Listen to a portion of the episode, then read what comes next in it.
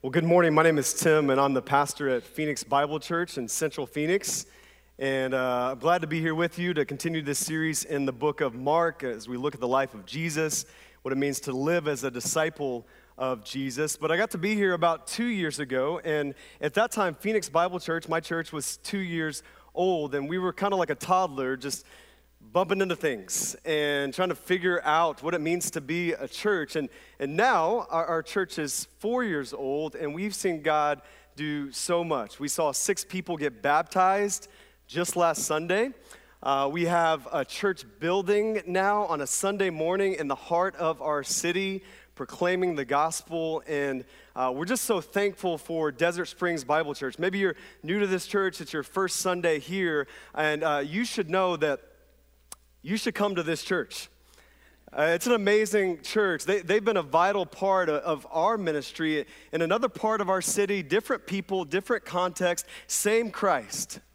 And they prayed for us from the beginning. They've given us wisdom, they've given us partnership, and we are here today in part due to Desert Springs Bible Church. So I, I love this church.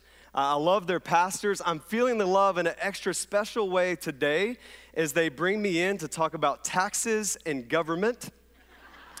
Um, I'm going to have to bring Pastor Caleb in to talk about end times or something like that just to return the favor, right? Uh, but, but I am glad to, uh, to, be here today to talk with you about an important topic. Uh, an important topic that Jesus addresses, so we're going to address it taxes and government. And I believe it's going to be helpful for you beyond your relationship with the IRS. All right? So if you're new, stick with me on this. Mark chapter 12. Grab a Bible and head there. We're going to dig right in. Mark 12, verse 13. Our first point, if you do take notes, is the trap. The trap. Verse 13 of Mark chapter 12.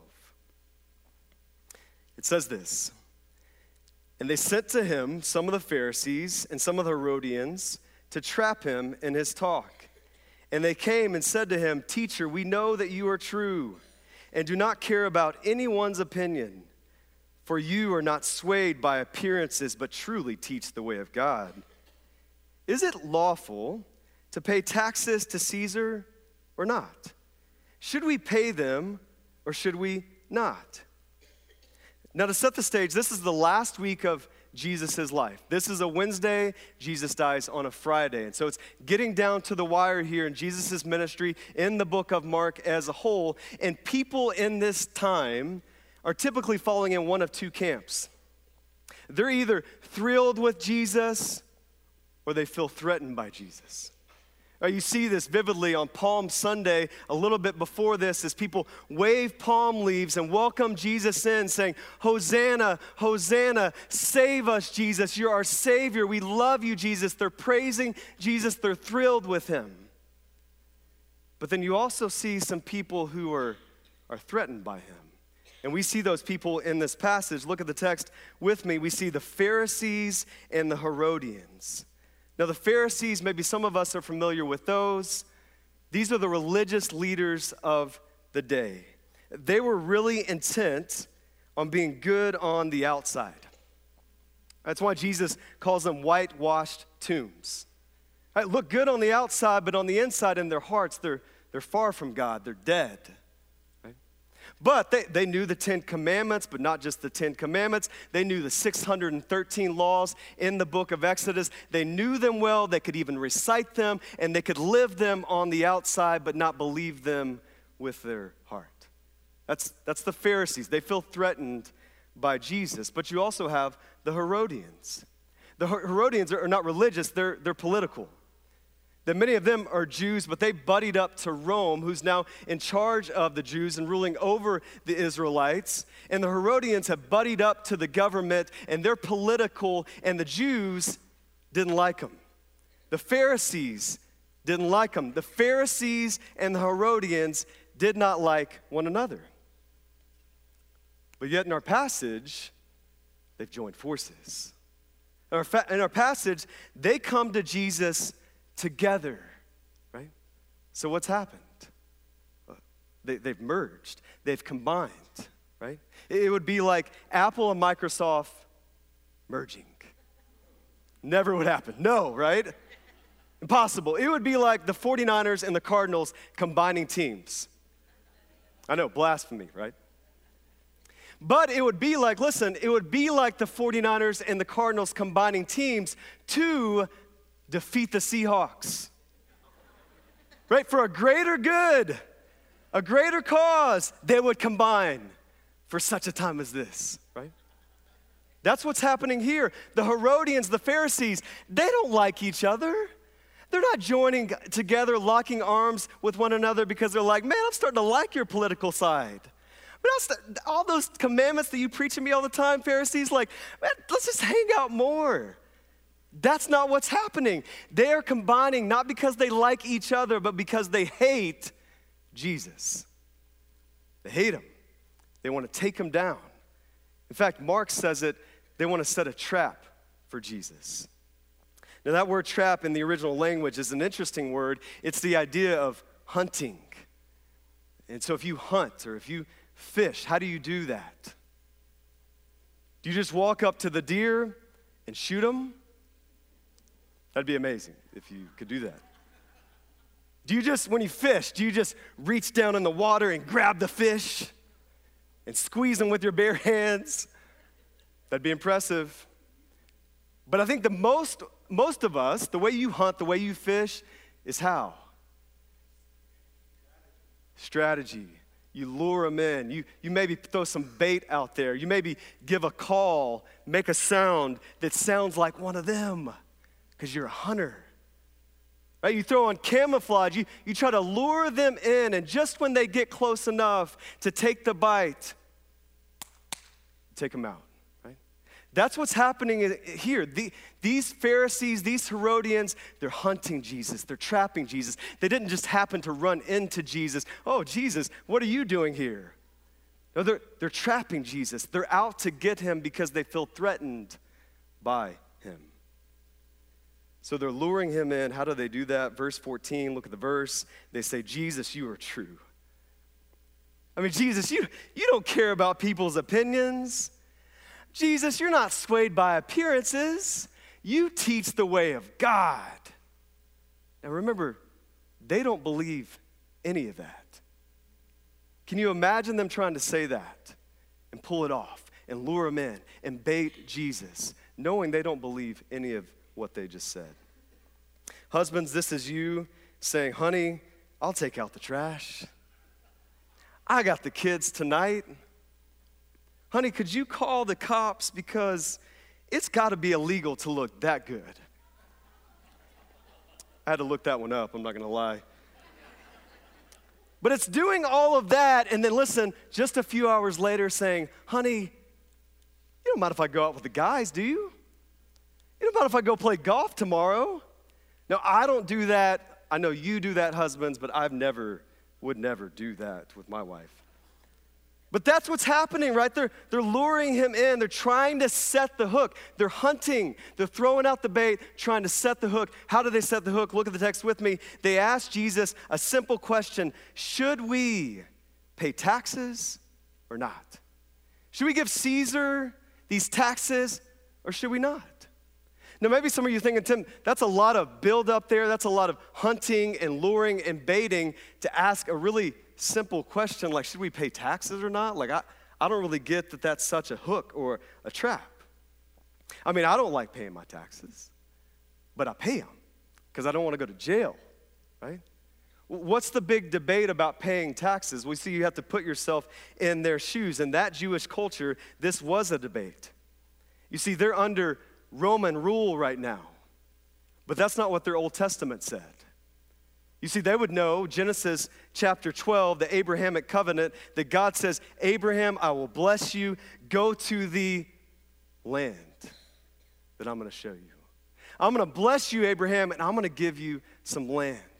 They would know Moses, who led the Israelites out of slavery in Egypt, but who was leading them to a promised land that they were going to inherit, that they were going to have the rights to, that they were going to be entitled to, that they would have their own land. That's the Jewish context. And yet, in this moment, in this season, they don't have their land.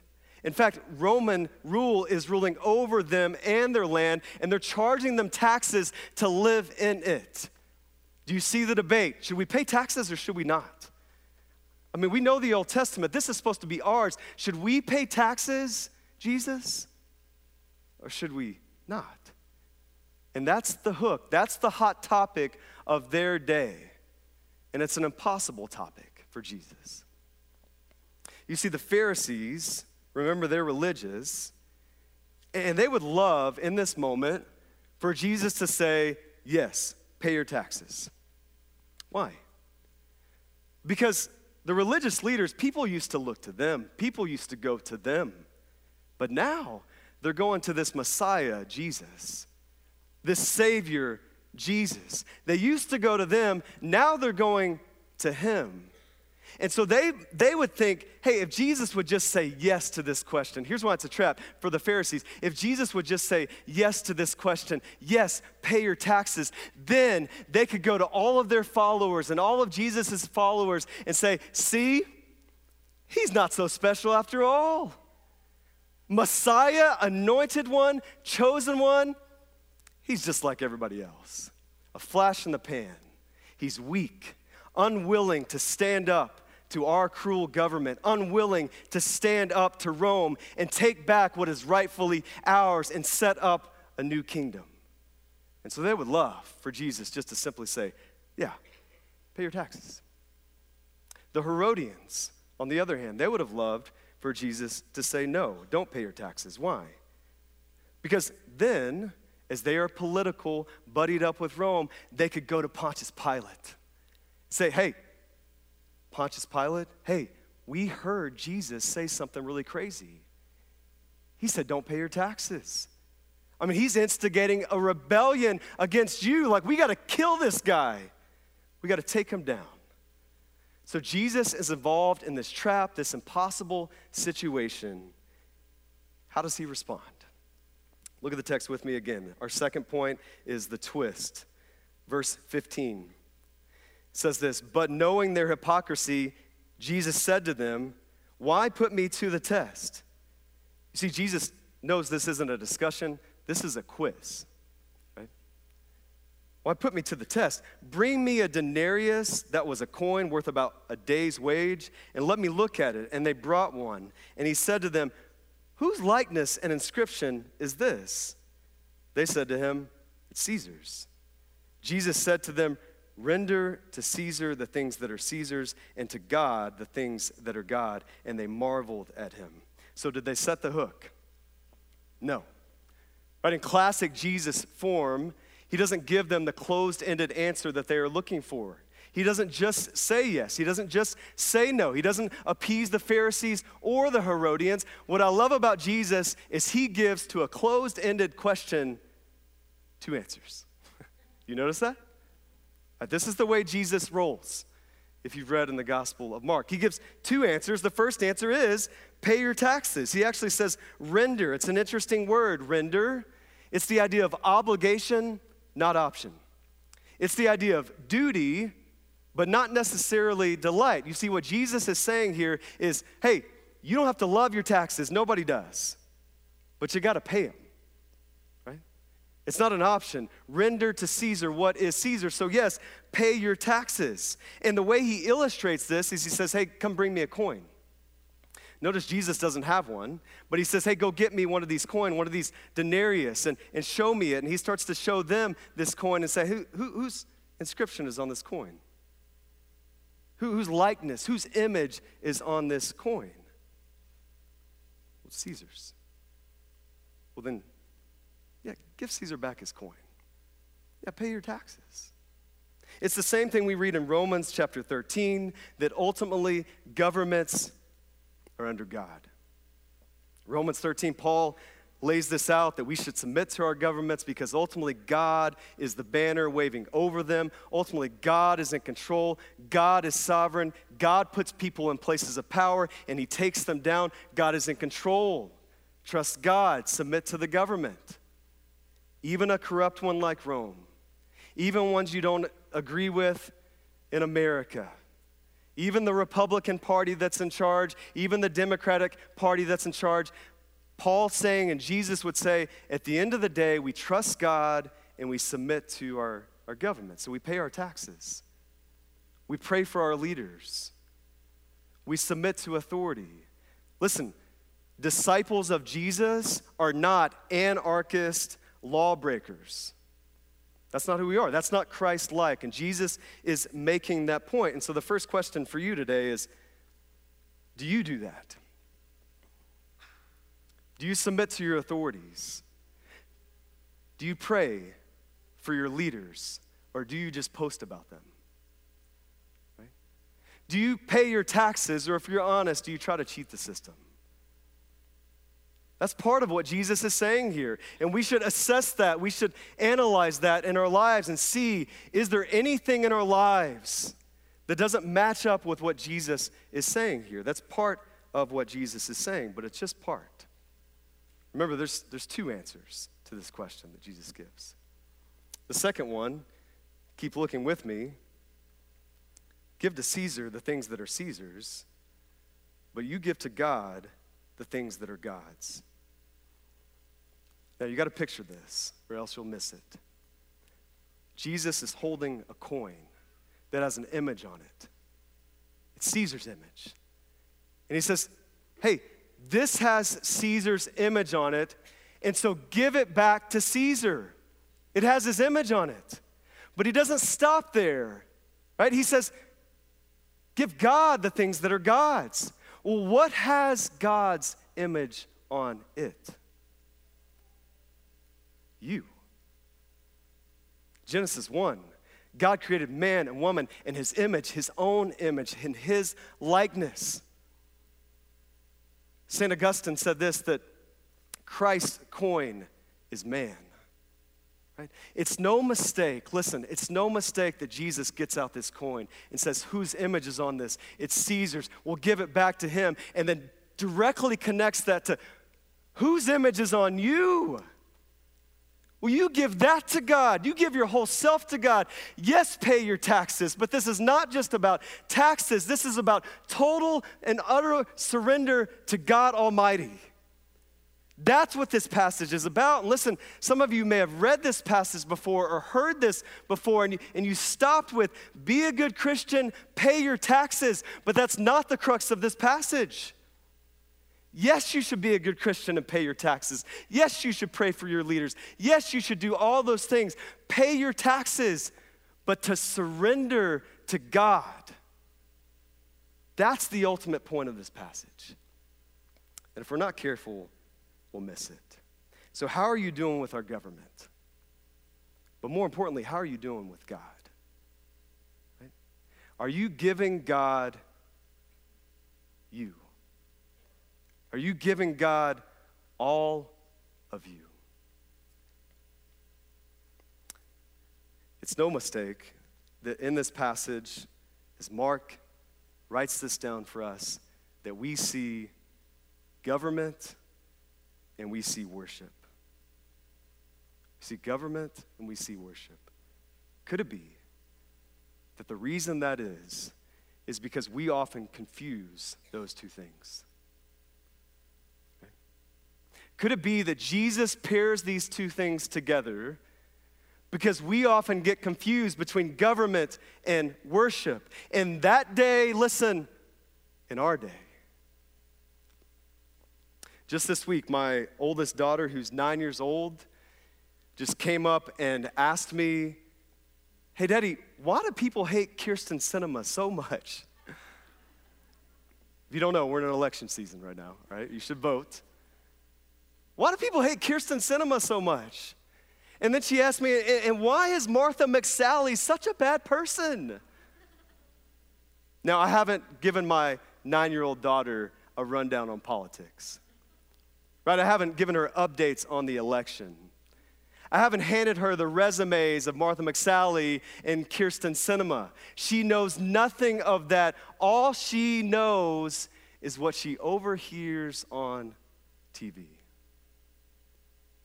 And in her mind, something is off, right? we should listen to our kids. Is it possible that we've confused government and worship? Is it possible that not only a trap has been set for Jesus, but a trap has been set for you? Maybe not around should you pay your taxes or not. You're like, well, hey, I don't like taxes. Should they be higher? Should they be lower? Like, we can get a, a conversation about that. Maybe it's not centered on should you pay taxes or not. You got some other beef with taxes, but it's not around that exact question, but it's a trap set around other things. Other things like should we place political party and position over empathy and image? Maybe that's the trap that's been set for us, for you. Maybe it's a trap that's been set of, hey, hey, should we stand with Fox News or CNN over and above the Bible? Hey, we should, should we stand with this person or this person over and above the person of Jesus Christ? There was a trap set for Jesus, and as a disciple of Jesus, there will be traps set for you. And part of them are related to government and to worship, that we can confuse those two things. And Jesus, in His grace and in His truth, is going to give us clarity today. He brings clarity in their time, He's going to bring clarity in our time. And He says, Give Caesar what's Caesar's, but you give God everything. Pastor Caleb asked a really great, great question last week. He said, When people see you, what do they see? When people see you, what do they see? Do they see a side or do they see surrender? Do they see a political box or do they see a biblical framework? Do they see a party or do they see the person of Jesus Christ? When people see you, what do they see? Listen, give politicians your vote, but give God your life. Love your country, but worship Jesus. Don't get them confused. A Jesus, in this moment, wherever you are on the political spectrum in relation to our government, He's given you clarity. Make sure, make sure you vote, but give God your life. Make sure you love your country. Listen, I love our country. Part of the reason I love our country is we can be doing this right now. We have the freedom to do that. We should thank God for that. We should pray for our leaders. I love our country, but I worship Jesus. When people see you, what do they see? What in your life needs to be surrendered to God? His image is on you. You give to God the things that are His. What has His image on it? It is you. You give God your whole self. You give the coin to Caesar, you pay your taxes, but you give God your whole self. What do you need to give God this morning? What do you need to surrender? You see, I, I think about for my life, I don't know if it is this way for you, but, but when I think about giving God my life or inviting God into my life, what I think about is kind of like how I organize my house. Right? God, you could come in my living room, but not my bedroom. God, you could come in my, my dining table maybe every once in a while as we pray before dinner, but don't come in this closet. Anybody relate to that? We invite God in our life, but really we're just inviting Him into certain rooms in our heart. We're compartmentalizing Him. Like some of you, you just put Him in the medicine cabinet and get Him out when you need help, right? But He's not ruling and reigning over your house, over your heart, over your whole life. You're not giving God your whole self. And so you'll say, God, you really, you really love me. I, I am a child of God. And so, God, I'll give you my Sunday, but not my Monday. Mean, God, I'll give you my spirituality, but not my sexuality. God, I'll, I'll give you my worship. I'll raise my hands, but I don't know if I want to give you my wallet. And we give God parts of us and not the whole of us. Where are you today?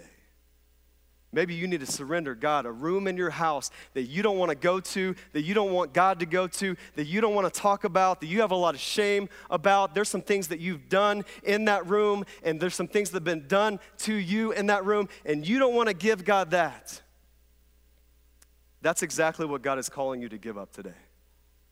His image is on you, all of you.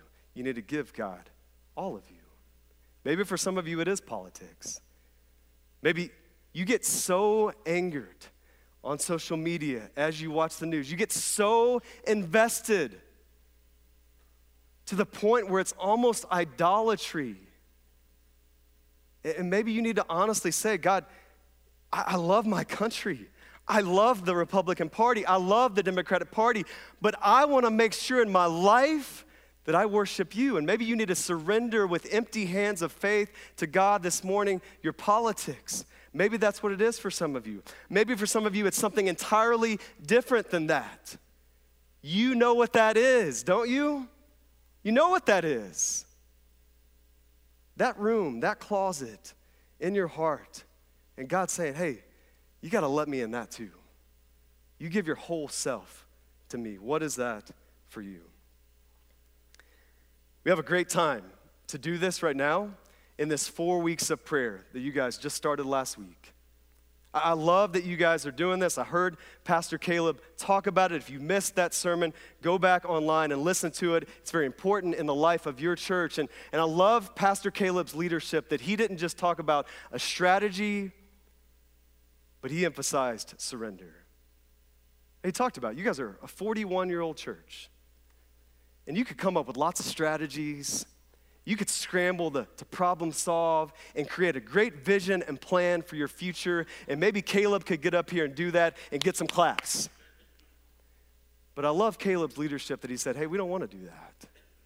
Because that may sound good in a moment, but we want this thing to last a lifetime.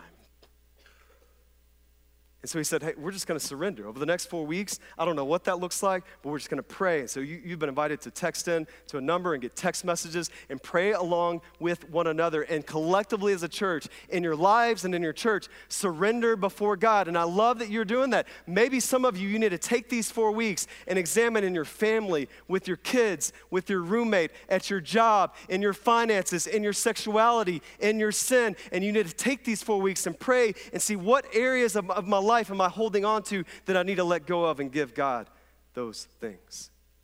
Some of you need to do that. As a church, collectively, you need to do that. Surrender. At Phoenix Bible Church, we had an opportunity to do this several months ago. Uh, we're almost, or we're just now four years old as a church, and in May, uh, we've met at a, a school almost the entire life of our church. But in May, we got a notice of eviction six weeks to move the church. I got a call on a Friday. Hey, six weeks from now, you guys can't meet here anymore. We're breaking our rental agreement.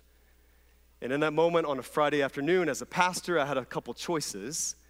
And one of those was, hey, preach the sermon as planned on Sunday and do that thing, and then we'll figure things out. We'll strategize, and we'll get a plan together, and then we'll sprinkle some Jesus on it, and then the next Sunday, I'll roll out this great plan like, hey, church, we're getting evicted, but God has something greater in store for us. Church, stick with me on this. We're, we're going over that mountain. We got our own promised land. And I know it seems dark right now, and we're in the valley, but we're going over the mountain. That, that ran through my mind. As I talked to a few other leaders in our church and even talking to Pastor Caleb in that moment, that, that ran through my mind. But ultimately, that's not what we did. You see, on Sunday, I, I, scrapped the sermon and I said to our church, hey, hey, church, this is how we've started the church opportunity through obstacles, purpose, purpose through pain. And this is how God's going to continue this church. And I don't know what that's going to look like. We just got an eviction notice and we got to move our church in six weeks, and I don't know where we're going to go. But I said, I do know this. We're not going to scramble, we're not going to solve, we're going to surrender. And so we took a week to pray. Everybody set their alarms for noon each day, and we just took that week to pray and surrender to God. And you need to know that was the longest week of my life. I had to move a church in six weeks. I didn't know where we were going to meet. But we took that week to pray. And God, used that. God refined our hearts as we surrendered everything to Him, and He made provision. And He provided a church building, not another school to set up and tear down. He provided a church building on a Sunday morning in the heart of our city. We got evicted, but we massively upgraded because that's how God rolls. We surrender, God moves. We stop, God moves. And now, everybody in my church, man, that, that is the legacy of God's faithfulness to us. We surrender and God moves, God takes care of us. God takes us further than we could ever go without Him. But it starts with surrender, it starts with giving your whole self to God. There's another trap later on in this passage. And it's the trap where some people come up to Jesus and they say, Jesus, hey, what's the greatest commandment? It's a trap. And Jesus responds with what? You love God with all your heart, with all your soul, with all your mind, with all your strength. You give God all of you. You give to Caesar what is Caesar's, you give to God what is God's. You give God you. What do you need to give God this morning? Let me pray.